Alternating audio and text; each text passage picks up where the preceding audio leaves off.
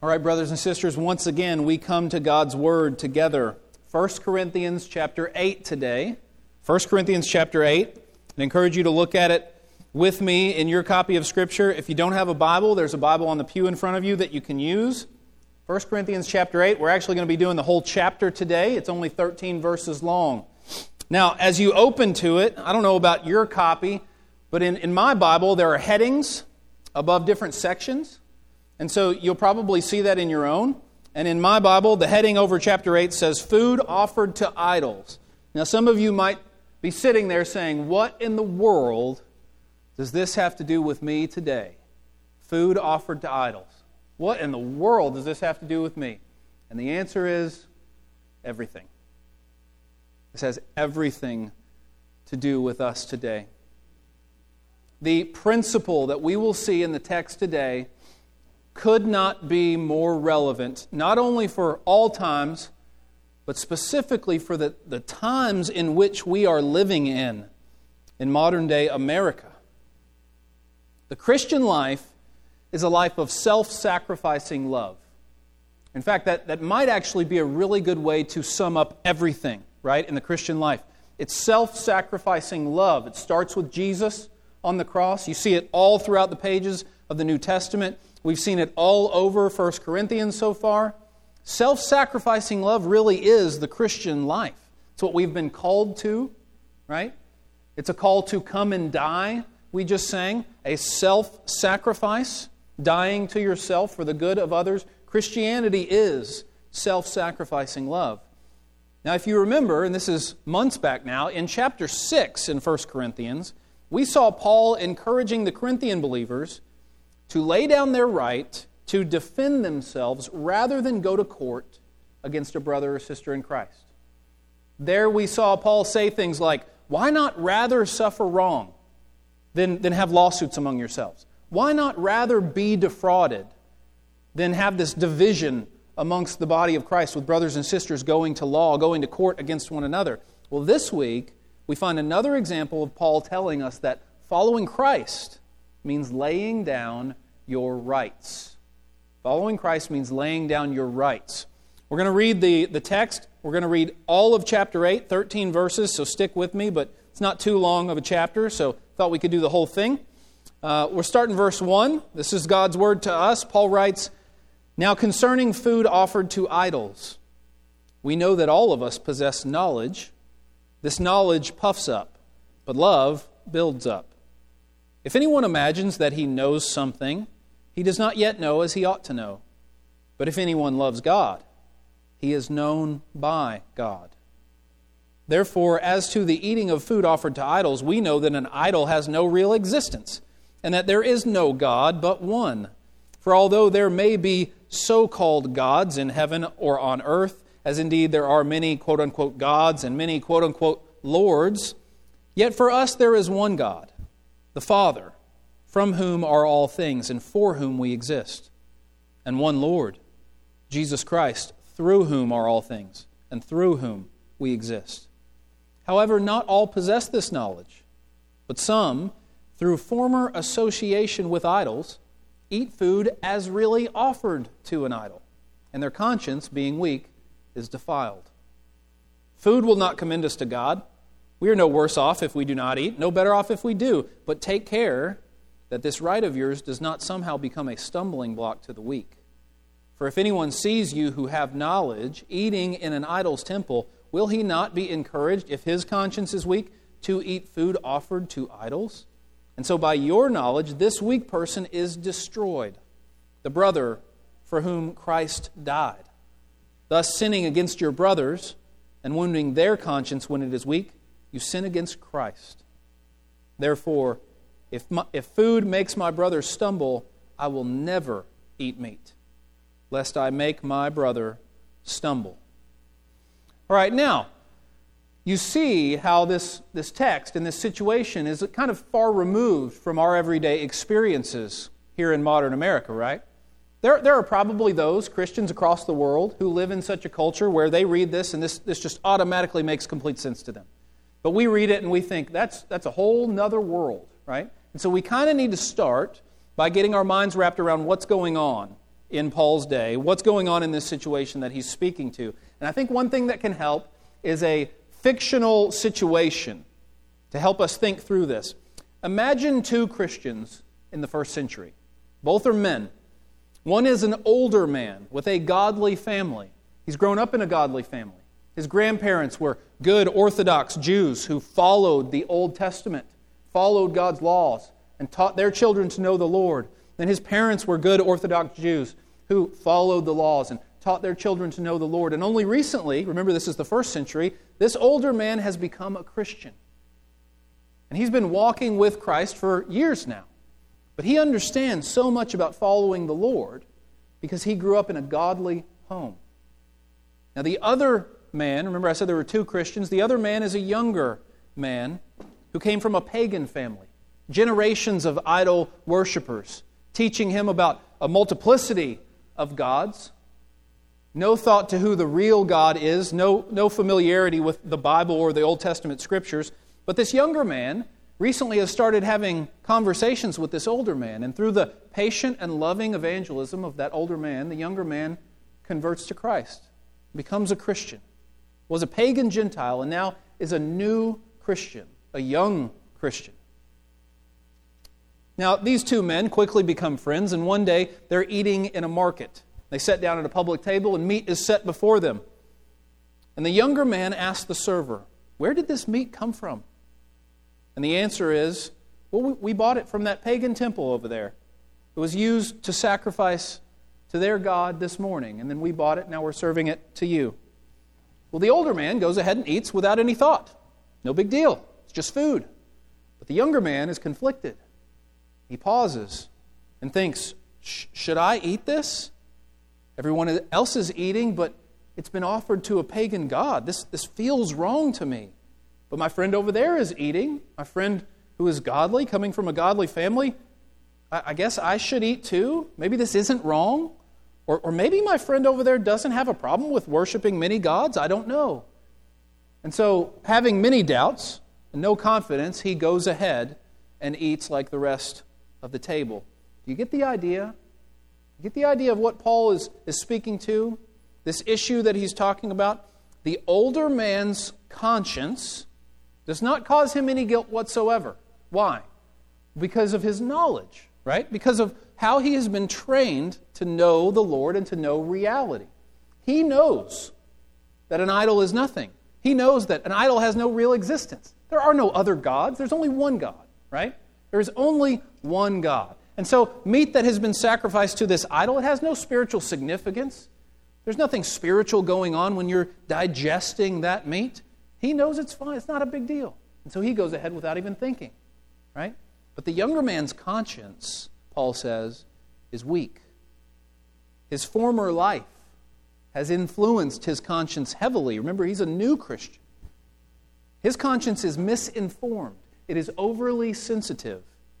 There's nothing inherently wrong with eating this meat, but for that younger man, it feels wrong. His conscience is pricking him. He feels like this is an identification with pagan gods. And for him, eating this meat has spiritual significance. This is the situation that we're facing. And the lesson to us, brothers and sisters, is not really about food. It's not really about food. It's about the principle underlying it that's still very much relevant to our lives today. Now, before we come to the main point of our passage, we need to ask a preliminary question What is the conscience? What is the conscience? Many of you might have ideas on what a conscience is, right? But we want to make sure that God is informing what we think about reality, that God is telling us how to think about the world we live in. You might have seen a, an old school cartoon where a man is sitting there debating whether or not to do something that could be wrong, and all of a sudden pops on his shoulders a, a little devil and a little angel, right? Trying to talk him into it or prevent him from doing it. This is what a lot of people think when they hear the word conscience. But what does the Bible say? What does God tell us? Well, in Scripture, we learn that a God, the conscience is a God given capacity for moral judgment. God given. It's a capacity for moral judgment, and He gives it to every single human being. It's not just Christians. Even non Christians have this conscience inside of them. So it's not the same as the Holy Spirit. It's a bit more rudimentary, if you will, than the Holy Spirit is. The Holy Spirit comes into our lives, dwells inside of us when we become Christians, right? When we're baptized, we receive the Holy Spirit indwelling inside of us. The Holy Spirit does convict us of sin. The Holy Spirit does lead us into the paths of righteousness. So the conscience, however, is something that God gives to every single human being, no matter who you are. Right? So the Holy Spirit is kind of like a conscience, but much more. Conscience is some things the Holy Spirit does, but much more rudimentary. Now, is the conscience, is our conscience a reliable guide to our moral behavior and decisions? Well, one thing that Scripture teaches us is our consciences are not infallible. They can make mistakes, they can be misinformed, they can have the wrong level of sensitivity, but they are helpful. The Bible also tells us they are helpful. It is not good ever to go against your conscience. In Hebrews chapter 5, we learn that our consciences can be trained to work properly. Hebrews 5:14. Look up on the screens with me. Hebrews 5:14 says, "But solid food is for the mature." Watch this. For those who have their powers of discernment trained by constant practice to distinguish good from evil. Do you hear conscience in there, even though they didn't use the word conscience? Right? It's your powers of discernment being trained by constant practice to distinguish good from evil. So we actually need to have our consciences trained for them to work properly, and that can happen. But the Bible also tells us our consciences can be distorted. You can distort your conscience. Paul speaks in 1 Timothy 4 2 through 3 of people who have had their consciences seared as with a hot iron. They've had their consciences seared. Now, think about this with me for a second. If I had an iron, right? If I had an iron that was turned up to the max setting, full steam, been on for 30 minutes, just sitting there getting hot, right? It's all the way. And I lift up my sleeve and I take that iron and I put it right down on the flesh. And I leave it there for, let's say, a minute. Not that I could endure that, but let's say I do. I leave it there for a minute and I take it off. What's happened to that place of flesh now? Well, it's going to go through all kinds of initial pain, but then what's going to happen? It's going to scab over. I've probably done nerve ending damage to my flesh. I won't be able to feel what I'm supposed to feel on that part of my body. Right? That part of my body will no longer feel what it's supposed to feel. Perhaps a less gruesome example my, my two hands are different because I play guitar. The ends of my fingertips over here have calluses all over them. I can't feel much of anything on the ends of my fingertips over here, and over here I, I can, right? And so there's a difference there in, in feeling. So you can actually do that to your conscience. You can make your conscience callous over. You can sear it by constantly going against it, by constantly feeling that good and right prodding from your conscience and then turning away from it, saying no to it, suppressing the truth, and going ahead anyway. You do that enough, can sear your conscience, and it won't feel what it's supposed to feel. Now, on the flip side, certain people's consciences are overly sensitive. We saw that in our text today, where Paul talks about the man whose conscience is weak. It's misinformed, it's overly sensitive. Certain people feel guilt from their consciences about things that are not sinful in and of themselves. So there was nothing wrong with eating the meat for that young man, right? But, or I mean, for, for the older man, there was nothing wrong with eating the meat. He, he, he didn't think anything of it. And inherently, inherently, the act of eating that meat was not a sin. But for the young man, it would have been sin for him because of his conscience. It would have been sin for him because of his conscience. Now, I'm going to take you, and we're going to show this on the screen so you don't need to turn here, but I'm going to take you over to Romans 14. Now, Bible students, take, take note here in a second. Take, take a note of this, whether it's mentally or you might want to even write it down in your Bible. One of the things I want you to do as Bible students is always have connections in the Bible, either in your head or in your notes. And one of the, the connections that's always helpful to Bible students is Romans 14 and 1 Corinthians 8 are two chapters in the Bible that speak of the same thing the conscience and this idea of feeling guilt of things that aren't inherently sinful. And so, anytime you're reading the Bible, studying the Bible, when you come to 1 Corinthians 8, you should also use Romans 14. And anytime you come to Romans 14, also use 1 Corinthians 8. It's a connection in the Bible I want you to always have in your minds. I never teach one without the other. But in, in Romans 14, Paul talks about very similar things, food especially. In Romans 14, verse 14, we read this He says, I know and am persuaded in the Lord Jesus that nothing is unclean in itself, but it is unclean for anyone who thinks it is unclean. Now, did you hear what he's saying? Do you get the principle there? He's saying nothing is unclean in and of itself. Jesus pronounced all foods clean during his ministry. We read that in the Gospels.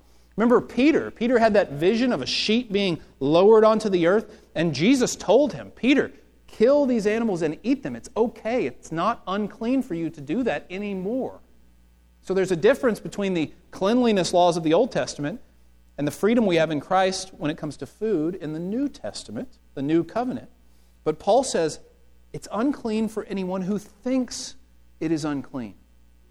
It's not unclean inherently, it's unclean for anyone who thinks it is. And then he goes on in verse 23 of that same chapter, Romans 14 23, to say this But whoever has doubts is condemned if he eats, because the eating is not from faith. For whoever, whatever does not proceed from faith is sin. Whatever does not proceed from faith is sin. He's talking about our consciences there. And so we see this principle, I think, most helpfully quoted by a, a preacher, a minister named Mark Dever. Mark Dever says, Conscience can never make a wrong thing right, but it can make a right thing wrong. You get that? You see what he's saying there? Your conscience can never make a wrong thing right, but it can make a right thing wrong. If you are contemplating something that the Bible clearly defines as sin, and you don't feel any conviction from your conscience, that does not make it right to go ahead. Going ahead would still be sin, even if you don't feel anything in your conscience, right? Because the Bible clearly defines it as sin. But, on the other hand, if you are contemplating something and you're not sure, and you do feel conviction from your conscience that it would be wrong, then to go ahead would be sin. And so Martin Luther once wisely said to go against conscience is neither right nor safe. Do not go against your conscience. When you are unsure, play it on the safe side. Don't go against your conscience. So, our consciences, brothers and sisters, are gifts from God to help us, but they should never be given the same level of authority as God's external word. It's our conscience. Now, having said that, the main point of our text today, brothers and sisters, is not about the conscience, but it's about freedom in Christ and how we should apply that freedom. Freedom in Christ and how we should apply that freedom. Did you notice in our text how Paul is speaking primarily to those who think they are mature? Right? There's, there's two categories of people here the, the person with a weak conscience, the more immature Christian, and those who are mature, those who have a certain level of knowledge. Well, Paul's not speaking to the weak one. Paul's not saying, hey, all you guys with weak consciences, we need to get you stronger. Paul's not saying, hey, all of you who are misinformed, we need to correct that. You need to grow. That's not what Paul's saying, at least in this chapter. Here he's talking to those who feel they are mature, who those who feel they have a certain level of knowledge that others might not have. And he's saying this. He's saying this. Never insist on your right to do something if it might cause another person to stumble. That's the lesson today. Never insist on your right to do something, even if you have the right to do that thing. Never insist on your right to do something if it might cause another person to stumble. So let's think back to our, our fictional account. What should the older man have done? The older man. Well, he should have had a sensitivity to this younger man coming from a pagan background, coming from an idol worshiping family. When that server says, This food, we got it from that pagan temple over there. They used it to sacrifice to their God. That older man, he should have refrained from eating, not because it would have been a sin just to eat that meat, but because he wanted to love and help his younger brother in the faith. Right? The sensitivity should have turned on right now, right there. And he should have refrained, not because it was inherently sinful, but because it could have led his younger brother to stumble to stumble into another pattern of sin. That younger person was feeling the pull back from his idol worshiping background. And so, what we learn here, brothers and sisters, is the, the mark of a true, mature believer. The mark of a mature believer is not knowledge, it's not knowing more than other people. The mark of a true believer and a mature believer is self sacrificing love. Look at verse 1 with me, where Paul says, We know that all of us possess knowledge. This knowledge, it puffs up. Love builds up. You see, he's, he's not knocking knowledge. He's, saying, he's not saying don't learn. He's not saying don't know more about Christ or know more about the Bible. What he's saying is if you're using that knowledge to feel superior to others, you've got it all wrong. And by your knowledge, you could actually be leading other people into sin. What's more important than knowledge? Love. Self sacrificing love. Paul would rather sacrifice something that he is genuinely free to do than to hurt someone else's relationship with Christ. Did you notice verses 10 through 13? They are kind of the crux of the passage, I would say. The, the real crux of our passage is in verses 10 through 13. And there in verse 11, Paul says, And so by your knowledge, this weak person is destroyed, the brother for whom Christ died. The brother for whom Christ died. It's as if Paul is saying, Christ gave up his life for this brother. I should at least be willing to give up a meal. Think about your brothers and sisters in Christ right here. Your brothers and sisters in Christ. Jesus died for them. Jesus gave up his life for those around you. Are you not willing to sacrifice your preferences for them? Are you not willing to sacrifice your comfort for them? Jesus was willing to sacrifice everything for that person. Look at verse 13. In verse 13, Paul says, Therefore, if food makes my brother stumble, I will never eat meat, lest I make my brother stumble. Now, he's probably using some hyperbole there in saying never, right? It probably would not come to this, but Paul is saying if that's what it took, it would be worth it. And would it not, brothers and sisters?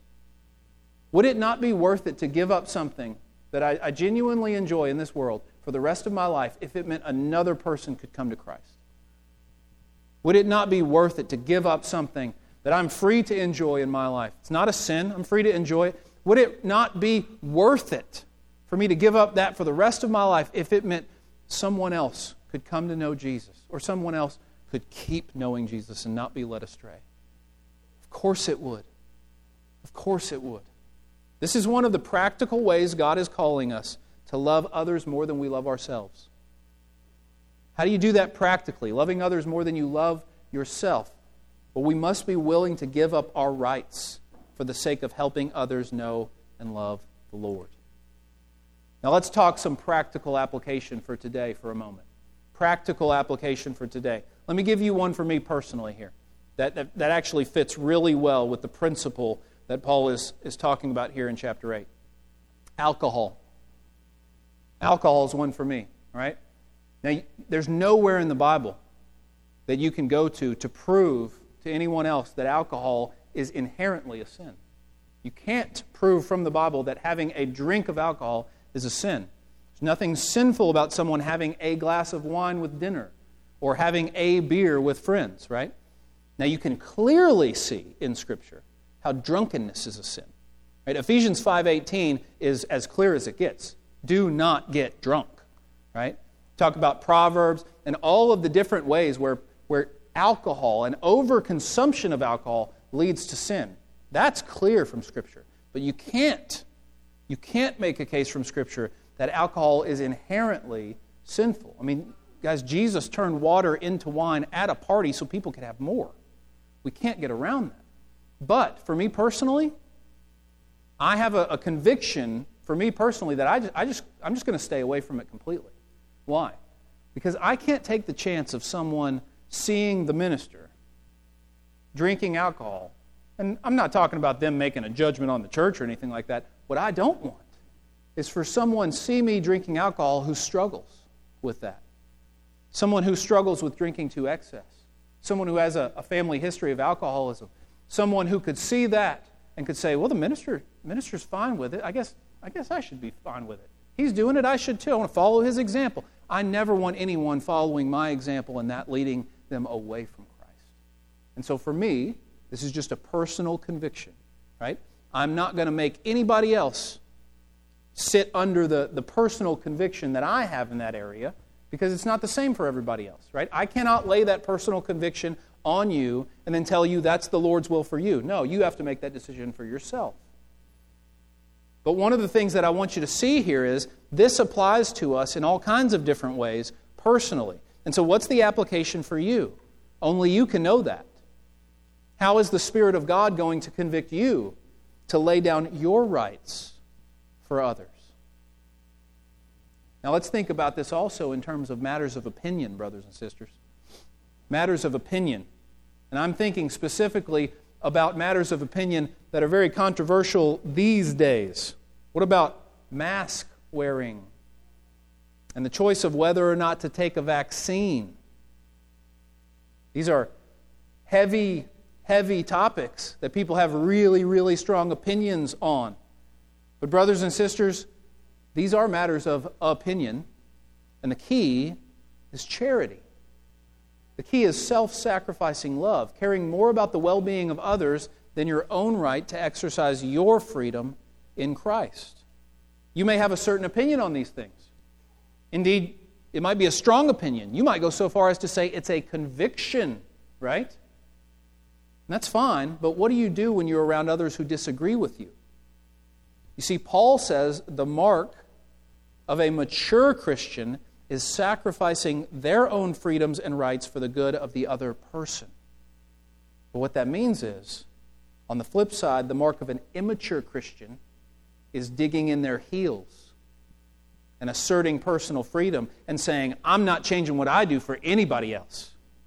That would be the mark of an immature Christian, if they are a Christian at all.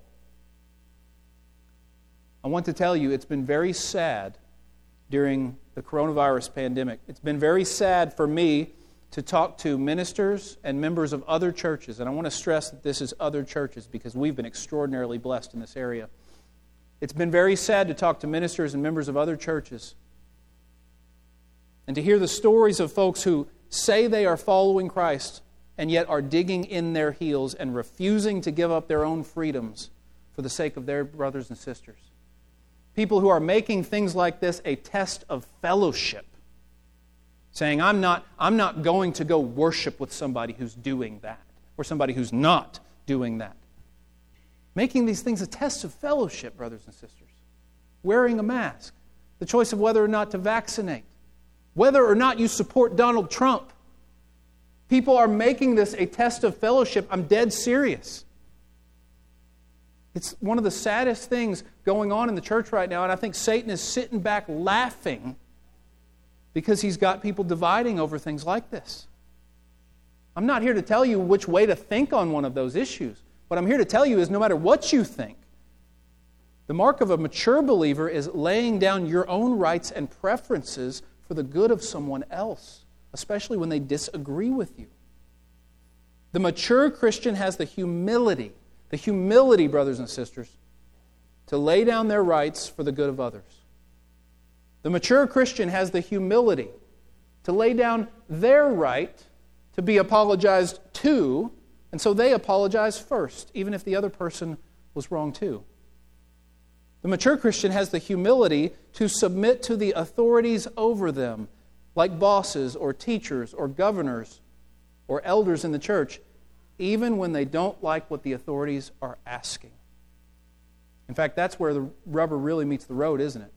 When those legitimate authorities over you are asking you to do something that you don't like. I'm not talking about they're asking you to sin, they're asking you to do something that just rubs you the wrong way. That's when the rubber meets the road. The mature Christian has the humility to lay down his right to order his own day according to his own wants and his own comfort and scrap his plans for the day to help someone else that he just saw was in need. The mature Christian has the humility to do the job that no one else wants to do because at least it means that others will not have to do it. The mature believer has the humility to lay down their rights for the good of others. Freedom is a wonderful thing, brothers and sisters. Freedom is a wonderful thing. I am so glad that we are free in Christ in the new covenant, not to be under all of those laws in the Old Testament. There are so many laws, and I'm not saying there's nothing in the Old Testament that applies anymore. I'm not saying you just throw away the Old Testament. I'm saying the sacrifice laws, right? The food laws, the cleanliness laws, all the ways that Christ has fulfilled the ceremonial laws of the Old Testament that we no longer have to worship by and go by. I'm so glad we are free in Christ. I'm so glad that curtain in the temple was torn in two when Jesus died, signifying now we have access to God, even though we are sinful. We're free in Christ. I'm so glad we're free in Christ. Freedom is a wonderful thing. For the longest time here in America, we have enjoyed freedom. A freedom that much of the rest of the world has not enjoyed, a freedom that was hard fought and hard won, hard won. Freedom's a wonderful thing, brothers and sisters, but this idea that nobody else is going to tell me what to do with my life, that is radically anti Christian. In fact, it's anti Christ. You hear what I said? Anti Christ? It's anti Christ. Look at verse 12. In verse 12, Paul says, Thus, sinning against your brothers and wounding their conscience when it is weak, you sin against Christ. And so you could be sinning against Christ, brothers and sisters, by digging in your heels and saying, I'm not going to let anybody else tell me what to do. I'm not going to change my life for someone else. I'm not going to sacrifice my preferences for someone else. That's anti Christ. We've got to look to Jesus as our ultimate example. Jesus, who could have stayed in his position of exalted authority and yet came down as a human. Listen to Paul's words about Jesus from Philippians 2, starting in verse 3. He says, Do nothing out of selfish ambition or conceit, but in humility count others more significant than yourselves. Let each of you look not only to his own interests, but also to the interests of others. Have this mind among yourselves, which is yours in Christ Jesus, who, though he was in the form of God, did not count equality with God a thing to be grasped. But he emptied himself by taking the form of a servant, and being born in the likeness of men, and being found in human form, he humbled himself by becoming obedient to the point of death, even death on a cross of all the people who had the right to dig in their heels and put their foot in the sand and say, No, not for anyone else, it was Jesus. And yet, He is our ultimate example in laying down your rights for the good of others. Think about what He gave up to come here. Think about His willingness to die on a cross and to suffer in the way He did and to be humiliated in the way He was, all for us. All for us who did not deserve it, who were clearly and unashamedly sinning against Him. He dies for us, He gives it all up for us. So that, brothers and sisters, so that we could, we could learn verse 3 in our text. Verse 3 in our text could be true of us, where Paul says it's not about knowledge, but if anyone loves God, he is known by God being known by God, brothers and sisters. What greater privilege is there in the universe than that God would know me? It's not about knowledge, it's about self sacrificing love. This is the Christian life. Laying down your rights, your preferences, your wants, your comforts for others. This is what should signify our lives. This is what we should be we, we should be known by is laying ourselves down, laying our own rights down for the good of others. And so now, brothers and sisters, we want to give you just a few moments of silent prayer and reflection. Going to the Lord, responding to the Lord about what you've just heard. What has the Lord put on your heart? How is the Holy Spirit challenging you to apply this in your life. It could be different for every single one of us. And so we're all going to go to the Lord right now and respond to Him in silent prayer. And afterward, we'll come back and have a time of public response.